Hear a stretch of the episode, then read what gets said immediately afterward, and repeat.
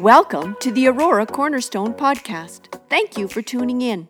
We hope today's message is an encouragement to you.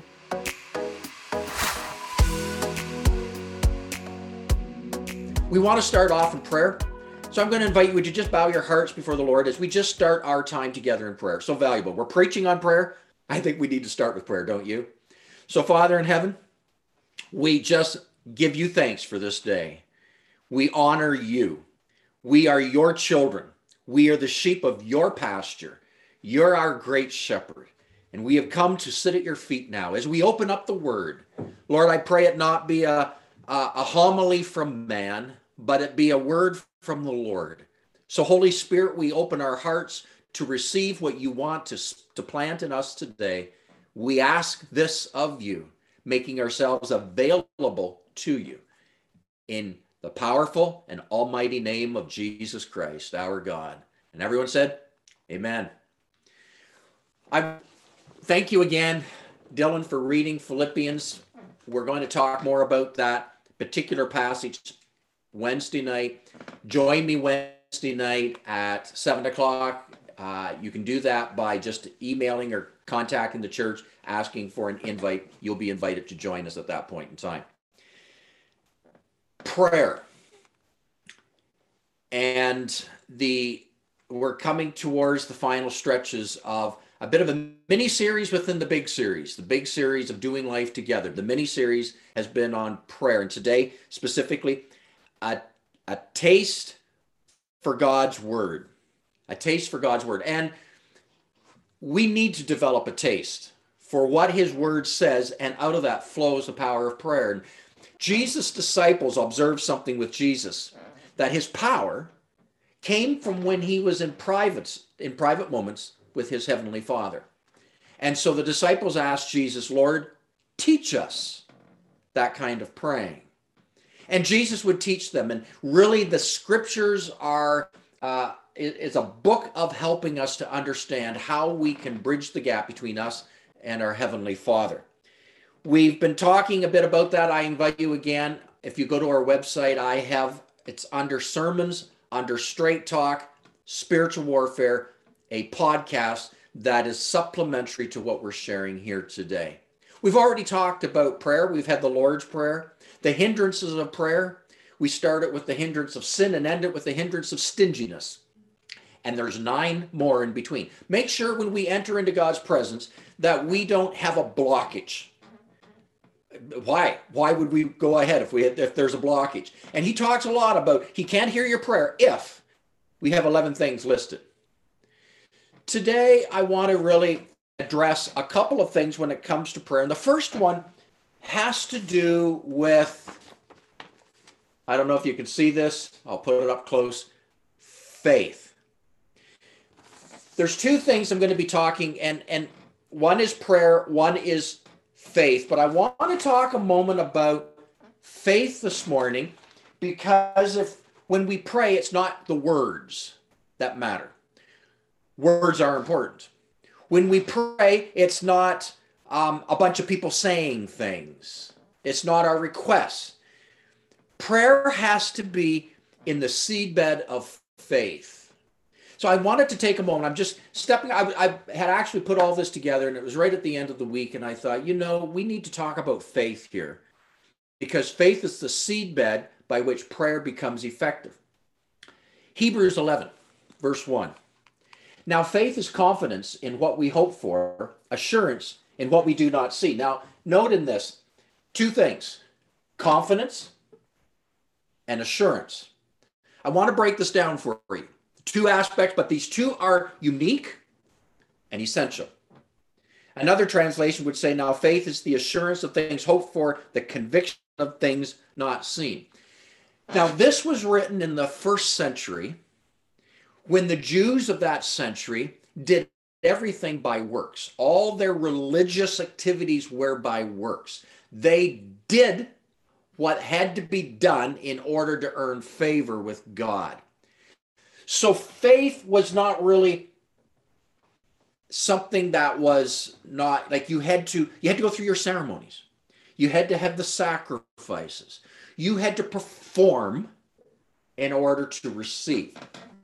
So this becomes quite revolutionary when all of a sudden the writer to the Hebrews says, now faith is confidence in what you hope for. Assurance, you can't actually see it. So he's saying it's not all about your work. Now, works is a part, but it's not about your works. Faith is separate from works. The first part here is faith is the confidence. The word confidence means absolute confidence. It's not just a hope, and sometimes we've translated it's a hope, but it's a confidence. It's meant to be seen in the present tense. To take God at his word and that it's present right now. It's the kind of faith that actually in your spirit you can see it right now. It's not just, well, I hope for it. You know, I, I hope when I sit on this chair it might hold me. No, it uh, you believe that you believe. You throw your whole weight upon it. It's that kind of confidence that we're speaking of. And it's the confidence, and it really speaks of an inner confidence. It's the picture you have when you have Moses, who had the promise of the promised land. And yet, while he was walking around and moving around in the desert, in the wilderness, before Moses, he could see the promised land. It was not one day for him, it was like he was living it every single day. That's the confidence he had. The faith he had was not maybe one day, but today I live in the confidence of the promised land. We see it in the example of Shadrach, Meshach, and Abednego in the book of Daniel, that they had a choice fear God or fear man. Well, they chose to put their fear in God. They chose to follow God, obey God. And they would reap the repercussions of that. And yet, when they did it, it was just as if they saw Jesus right there with them. We actually get a glimpse of that. You'll have to love the story when they are in the fiery furnace. And God allows everyone else for that moment just to have a glimpse of what they had been seeing all along that Jesus was with them. Faith is not something simply abstract, it's not simply a vain hope. The first part, the inner confidence, is as if you can just see it. But then the second part, faith is the assurance. And when it talks about the assurance, the assurance or conviction implies requires a response. It's an outward manifestation. So if you get at this, here's faith. Faith is an inward conviction. I can see it. And it's an outward manifestation. Because I see it, I now do something about it. It's one thing to talk about faith. But it's another thing to take action on faith alone, even though you haven't seen it, but you start to take action. That is, are the two components of faith inward conviction, outward manifestation. You begin to just believe it. And an illustration is Noah, who had a promise of a flood, rain and flood, neither of which he had ever seen in his entire life. And I mean, you need rain to have the flood. And so Noah, for over a hundred years, began to build this massive ship. Outward manifestation. Easy to have talked him out of that, you would think, in a hundred years, right? But he outwardly manifests his inner convictions. So that is the faith component. Now, here's why it's important because we are we are living in a postmodern era. And the postmodern era has now fully grasped our society has grasped what we call relativism. And this is something that is in direct contrast to faith. Francis Schaeffer, 20th century theologian, philosopher, said this Throughout virtually all of history, mankind has unified field of knowledge. We understood, he was saying through virtually all of history, we understood the supernatural human history, science, ethics, economics, everything was within the framework of reference. These areas were all a part of our total reality. But then a movement came driven by the philosophy of relativism. And so we talk about that. And I need to mention this because this is in direct contrast. So I want you to, you, you, I think you might have a bit of an aha as you go through some of these. First of all, in art, we see relativism in art. Before postmodernism, art was realistic, flowing out of what people saw and experienced. Out of life's experience, art flowed out of. After relativism, it became abstract art. It's whatever you want it to say. Let's talk about music. Music's another illustration. Music used to reflect the times the people lived in. They reflected decisions, they reflected the government, they reflected life, cultures. Then in relativism, postmodern era, music began to be extremely subjective, imaginative, and contentless. It no longer had to say anything. It just had to cry out for, for that which is meaningless. We move into the area of literature, and we see that relativism played out today in literature. Writers back years ago and movie producers would use their skills and they would portray in their literature and in their movies, the early movies, moral and spiritual culture. They talk about things like love and honesty and truth and purity and sacredness and what is right. That was what drove literature. That's what drove the early movie industry. Now, if you go back and read literature, literature that goes back decades ago, I would, I'd suggest even generations, you will see that so blatant literature. If you even go back to some of the early movies, and and Lori and I have done this, we've gone back to watch the things that maybe are in the 60s. And they always had a theme of honesty, be honest, of of themes like uh, dealing with conflict, dealing with what is right and what is wrong, dealing with friendships and being a good friend. They had these moral themes that drove each session. Now we step into postmodernism, the day in which we live in. This has been going on for decades now. In our relativistic society, now the movie and literature industry is no longer driven by absolutes or that which is right and wrong. It's about escapism. It is portraying witchcraft, astrology, occultism, cults, anything to escape, to move into limits, outer limits that that that are compelling. But when you're done, that's why you have to often watch movies when they're done. It's like, well, I really don't understand what the point of any of that was. Well, there wasn't a point. That was the point. There was no point. Because whatever you want it to be, it can be your point. And I've challenged the younger generation and, and maybe even the older generation that when we read scripture, be careful when we read scripture, we don't say, here's what this passage means simply to me. Because scripture is meant to be interpreted literally.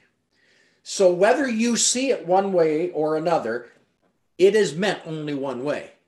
Scripture interprets scripture. But what happens is we begin to now twist it, move it, and say, well, and I've had people come and say, well, that was an interesting opinion on that scripture. And I might have gotten some things wrong, but that is deeply disturbing because it's not about my opinion on the scripture.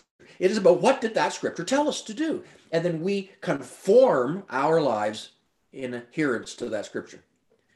Science is another issue in regard to uh, science was has moved into postmodernism and relativism into merely uh, that which is observable, measurable, repeatable, and yet a number of secular renowned scientists in today's time are actually calling for science to reconsider things that are outside man's scope of knowledge and investigation to realize there's more than what we can simply see touch taste and all that kind of stuff theology has likewise been the same thing and we see in theology that um, we have a god we know god is a good god He's a righteous God. But in theology, we've moved him to a God who may or may not be good. He may or may not be righteous.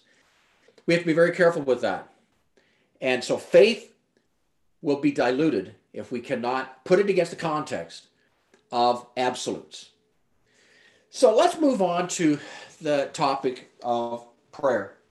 And I want to talk today coming from the an experience that happened two years ago. I was at a conference at the Queensway Church, Toronto. Jim Cymbala, pastor of the Brooklyn Tabernacle in New York City, was speaking.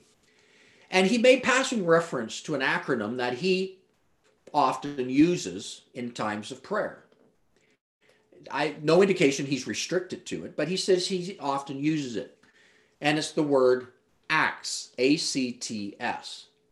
Now I've heard it used and I knew what the acronym stood for, but I thought that when we began this topic of prayer, I would spend a bit of time because I really think it works well. I want to give it to you. We've already talked about prayer's hindrances, but let's talk about how we move forward in prayer. So, before we do anything, the first thing that I think is so important is pre prayer, become silent. Now, it doesn't mean every time you go to prayer you have to have this moment of silence. I'm not saying that. But when you pray, specifically when you are praying privately, I encourage you. I think there's so many uh, texts that call us to just pause before falling into your petitions. Just give moments of pause. Quiet yourself. Isaiah 26, verse 3 You will keep in perfect peace those whose minds are steadfast because they trust in you. Now, note in this particular verse, perfect peace. The word peace is the word shalom. Shalom, peace. But here's what the word shalom actually means it means actually here, the peace that is more than enough. Not just a absence of conflict, not just a truce, but more than enough. It means actually an abundance, an abounding of prosperity. Therefore, before you pray, recognize that God is abounding in more than you could ever receive. He's abounding. The shalom, where that, that text says keep in perfect peace, means keep in overflowing, abounding, more than enough ability to what you're about to do.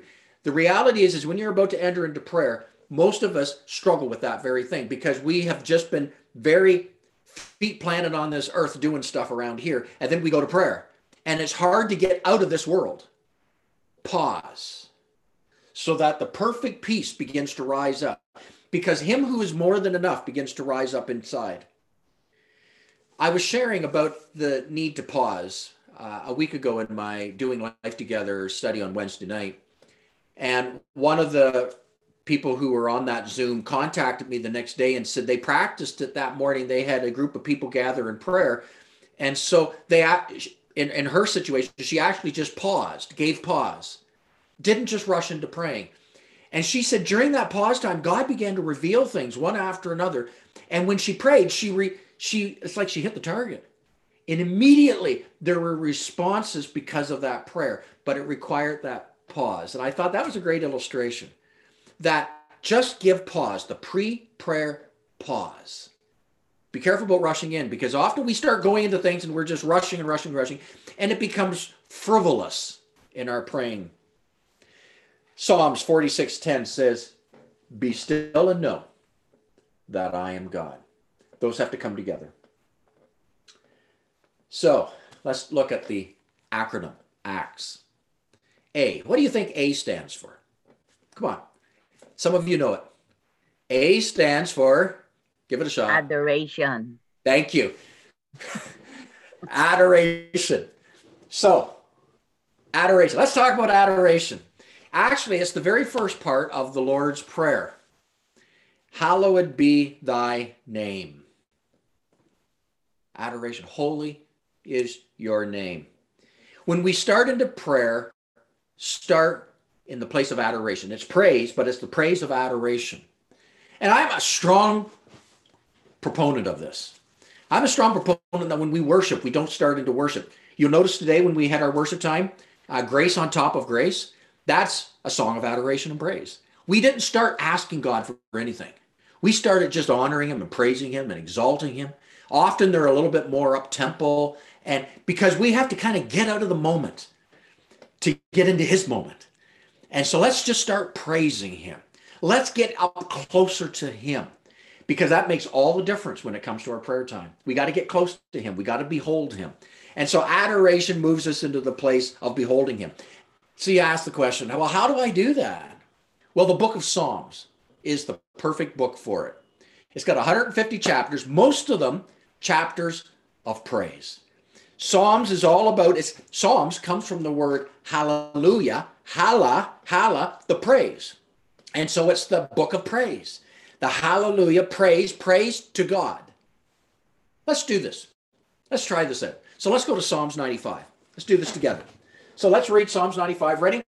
So come, let us sing for joy to the Lord. Let us shout aloud to the rock of our salvation. Let us come before him with thanksgiving and extol him with music and song. For the Lord is the great God, the great King above all gods. In his hand are the depths of the earth, and the mountains and the mountain peaks belong to him. The seas, the sea is his, for he made it, and his hands formed the dry land. Come, let us bow down and worship. Let us kneel before the Lord our Maker. Okay. Let's go back to the first. Let's just break this down. Do you see how this is a psalm of adoration? This is a fairly typical psalm. So, the call uh, joy to the Lord. We shout. Note this didn't ask if you felt like shouting, it didn't ask if you're excited, it didn't ask if you're mad. Sometimes you shout only when you're mad. It didn't ask any of that. It didn't actually ask anything about your feelings. Just told you to start shouting to the Lord. Wonder how that goes. Uh, I, I actually did that last night. I was having a time of prayer and I just started shouting about, I thought, oh, I got to cut back. I'll be, I'll be hoarse today. Um, shout to the Lord. Here's here, adoration. He's my rock, the rock of my salvation. So when I adore him, you're the rock of my salvation. Let's keep going with thanksgiving and extol him with music and song. For the Lord is great God. Another adoration. God, you're a great God. Continue on. Great king. You're a great king. You are above all gods. Go to the next one. In his hands are the de- you can adoration. In your hands are the depths of the sea. In your hands hold the peaks of the mountains. In your hands you hold the sea. The hands form the dry ground, and therefore the response. So come, let us bow down in worship. It's a call to one another. Let us kneel before. Here's another one adoration. Lord, you're the Lord my maker. You go through the Psalms and you can find endless pieces of adoration. I encourage you to do this. Here's a challenge. When you read the Psalms, and I read the Psalms fairly regularly because again, it's my it's my place of praise and worship. And I've marked them, I will circle them or underline them. I will put them on a list, words of adoration that flow out of the Psalms. And many times you will start to hear yourself adoring God by saying things like, You are powerful. You are great. You are awesome. You are wonderful. You are matchless and magnificent. You are omnipotent. You will begin to make statements like, You are my counselor. You are my everything. You're perfect. You're abiding. You're all powerful. You're eternal. You're above everything. You are all wise. We could just keep going. Okay, there's no end to this one. Adoration. When we start, let's pause. Let God take the place of the supreme moment. Silence. You know, uh, be still and know that I am God. And then begin to speak of who He is. You haven't asked a thing. Just begin to adore Him. This is not Thanksgiving. Don't thank Him for things yet. We're getting to that. Just adore Him for who He is. And, just, and it doesn't matter how you feel because He is who He is. He is the great I am. So adore Him. So make that your first A. Now let's go to the next one. It's the letter C. What do you think that is? Confession. There it's confession. So, confession. Now, let me start into this. Frequently, when people think of confession, they start confessing things like this Lord, last night I watched a show and there was a bad scene in it. And I know I should have turned my head. I know I should have turned it off and walked away. God, I know, I'm sorry, I shouldn't have done it. Now, meanwhile, we plan to watch it again the next night. Okay? Right? You know? Um, Lord, um, bad word came out of my mouth yesterday. I shouldn't have, man, I'm trying to get control. Sorry about that bad word. And I'm not mocking these things, maybe a little bit. Um, or we could, we might be saying, uh, maybe, you know, we raised our voice at our children when we shouldn't have, or our spouse when we shouldn't have, or we talked about somebody on the phone to someone we shouldn't have. And those typically are our confessions. We confess, God, I didn't go to devotions yesterday, the day before, the day before. I'm sorry about that. But here's the thing confessions on that basis frequently we're back into the same problem tomorrow, the day after, the day after. The Bible says God can't be mocked. And, and I'm going to suggest this. Listen to this. I think the enemy of your soul loves it when we those kind of confessions and don't really mean it. Because it calluses your heart to thinking that maybe you actually have done some good when you simply go back to it again. And the enemy doesn't really care how much you confess. What he cares is if your life is transformed. And when we keep making confessions of the things we've said or done, and those are important, but not like that. The word confession actually means here, confession means agreeing with God about what he says to you and about you. It's a change of heart. When you only agree with God and, and actually agreeing okay let's go back to confession means agreeing with god what he says to you what he says about you. You can only agree with god if you first heard him first. Think about it. I can't agree with anybody if i don't know what the agreement is. So if i haven't heard from god i don't know what to agree. If i'm simply going to my confessional booth and confessing things that i'm not sincerely sincere about then i haven't agreed with anything so I have to first of all, God, what are you showing me? I'm going to suggest that when you've gone into your time of a moment of quietness, then adoration before God, and spend some time in the place of adoration, in that place, God will begin to, what happens is you start getting close to God. And he begins to, his radiance, his light begins to show you things in your life. And he begins to show things about you, about what's going on, and you need to come into agreement with those things. And when he begins to show you, you need to say, God, you just showed me my attitude. And God, you're right. And I'm wrong. And so I get rid of that. I cast that away. And you agree with God. Confession is agreeing with what God is saying to you. That's the point. Confession is agreeing with what God is showing you. See, that's the Holy Spirit revealing. You won't defeat those things if the Holy Spirit doesn't reveal it. And if it's simply mock confession, you're going to go back to it anyway. And then you feel guilty and shame and all that stuff. And it's a cycle that the enemy loves to keep us in. So we confess what God shows us from the heart. It's emotional. It's from the it's from the inner being. And we begin to confess and we call out to God the confession. 1 John 1 9. If we confess our sins, he is faithful and just and will forgive us of our sins and purify us from all unrighteousness. Now, if we stop that verse prematurely, if we say, if we confess our sins and he is faithful and just, he will forgive us of our sins. Often we stop right there. I've done that on occasion. Just stop right there. Ah, no, no, no. You got to finish this one. And purify us from all unrighteousness. The purpose of confession is the purpose of righteousness. He wants to make us righteous, a position of authority in righteous. So confession is not telling God the story, all the plan to maybe go back and do it again. It's agreeing with God and doing what he asked you to do. Confession is God, whatever it takes, I'll purify. I agree with you, God. So you come quickly into agreement. Now let's use an illustration. Let's go to Psalms 51. Here the story of David has sinned against God with the adultery with Bathsheba. And David cries out, here's his prayer. Follow this. Against you, David's praying. Who's he praying? To the Father. Against you and you only have I sinned.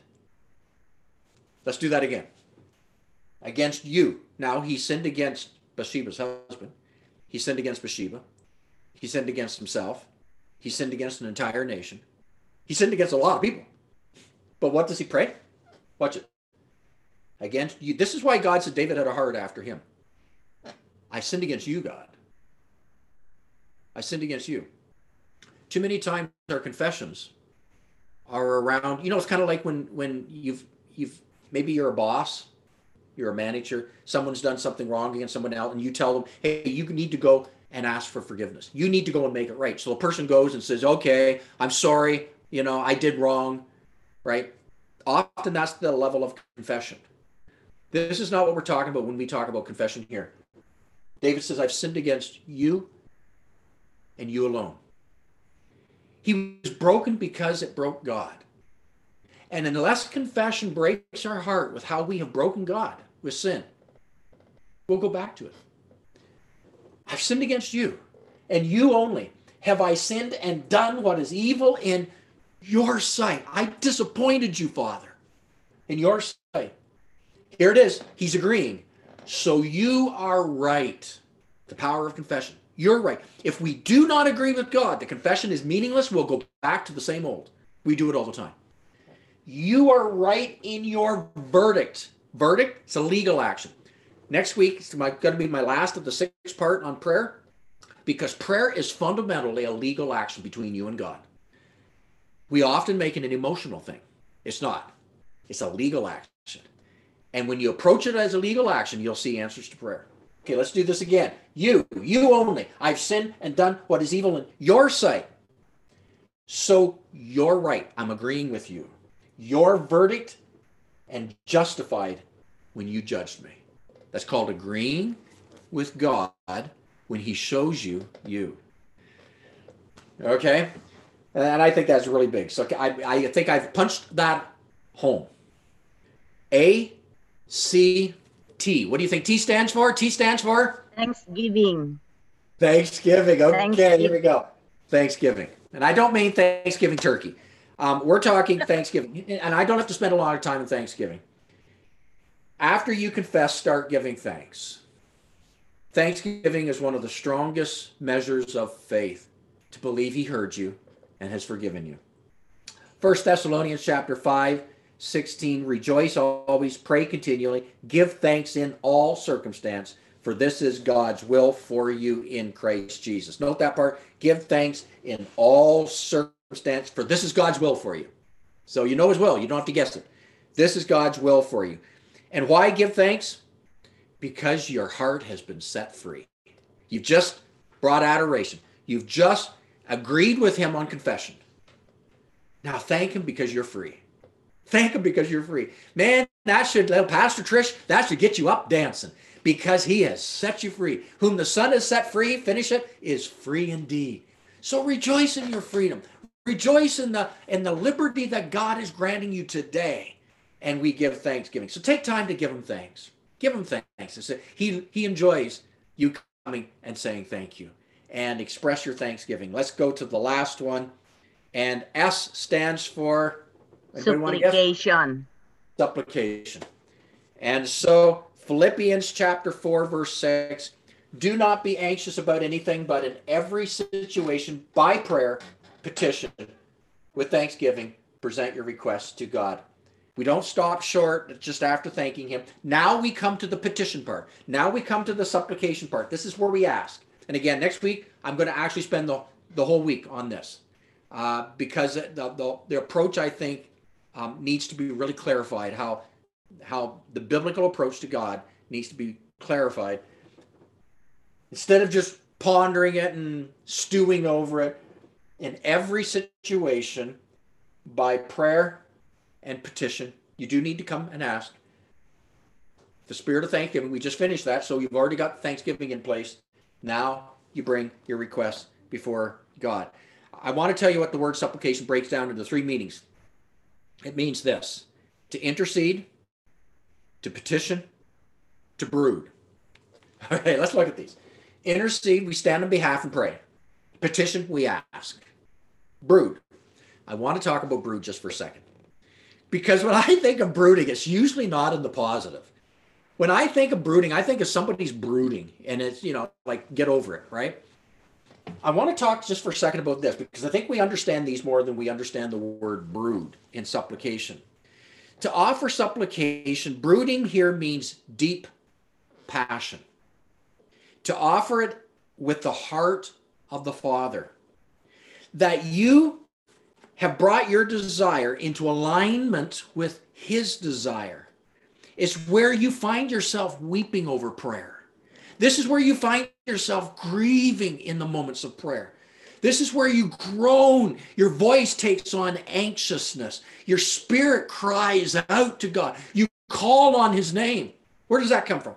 Now, you can do that and just have mock and not be real. It could be a culture. You know, you just end up raising your voice, but it really doesn't mean anything. But brooding is a part of it. It's where you feel what he feels. You begin to feel. Now, we, if we were to go back to that scripture in Psalms where David spoke, that's exactly where David was when he was doing this. David was feeling the heart. He broke God's heart. God had poured so much on David, raised him up to be this great king, given him so many kingdoms to do what? Commit adultery. To kill a man, commit adultery. And David felt it. He, he entered into this brooding. His heart broke because he broke God's heart. Friends, if we remain emotionless in our prayers, there's a strong tendency that we will gravitate back into the same old again. And they won't carry the gravity they need to carry. The brooding, the place of supplication, is where we feel what he feels. Break my heart with what breaks yours, God. It's an outgrowth that comes from thanksgiving. And then after you begin to thank God for these things, your heart becomes comes broken as you begin to move into the place of petition and intercession. Your heart breaks because you see how God's heart is broken. When you cry out for healing, you cry out not simply because you want to fix a problem. You cry out because God has done so much to provide for that healing. He was wounded for our transgressions, bruised for our iniquities. And it and that healing brought all that upon him. It breaks my heart, oh God. When we see somebody who's not following Christ Jesus and we pray for their salvation, we begin to cry, we begin to weep, we begin to feel for it. Why? Because he rose from the dead and he conquered death and he conquered spiritual death. And that person's still locked into spiritual. And so our hearts break because he feels it. He feels the lostness of that person. He said to Peter, he says, I'm not willing that one would perish. He said, if the 99 are found, go after that one. And that's the heart of the Father. He's the prodigal father, or he's the father of the prodigal son who's watching every day for that son to return. That's the heart.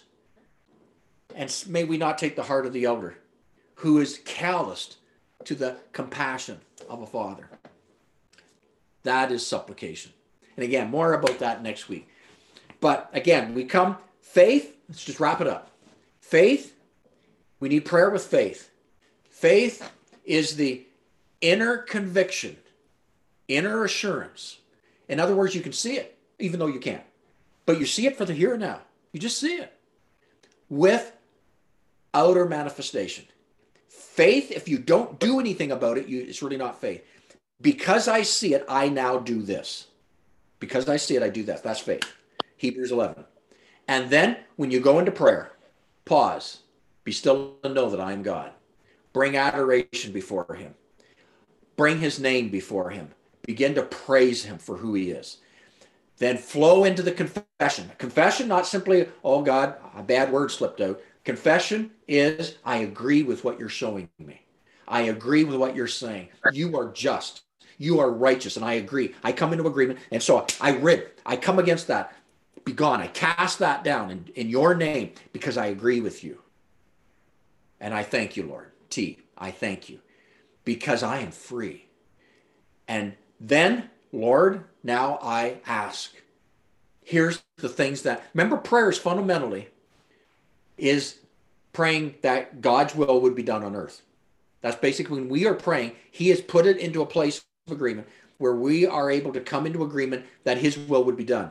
So it's earthly license for heavenly interference. So when I begin to supplicate, when I pray and I begin to ask, I'm simply praying His will be done. Now I don't use those words. I don't say Your will be done in that cop out, and I don't. I I begin to specify what that will is. And then in that, that supplication, my heart broods. My heart's filled with compassion as I pray before Him. So let me pray for you before we do this. So, Father in heaven, I thank you, God, that you care so much. You've not left us just to, to ask something that it would just be a discipline of our life, just to strengthen us, make us better men and women. But you really care to answer the prayers. And you want us to pray aright. You want us to pray with effectiveness. There is powerful prayer. And Jesus, you modeled it in everything you did and said. God, help us to be likewise following your steps, to be men and women and teenagers and children who are powerful in prayer. Give us the kind of faith of the inner assurance with outer manifestation to believe all that you have planned. We pray this in Jesus' name. Amen. Thanks for listening to the Aurora Cornerstone podcast. Remember to subscribe. For more information about our church and our ministries, visit auroracornerstone.ca.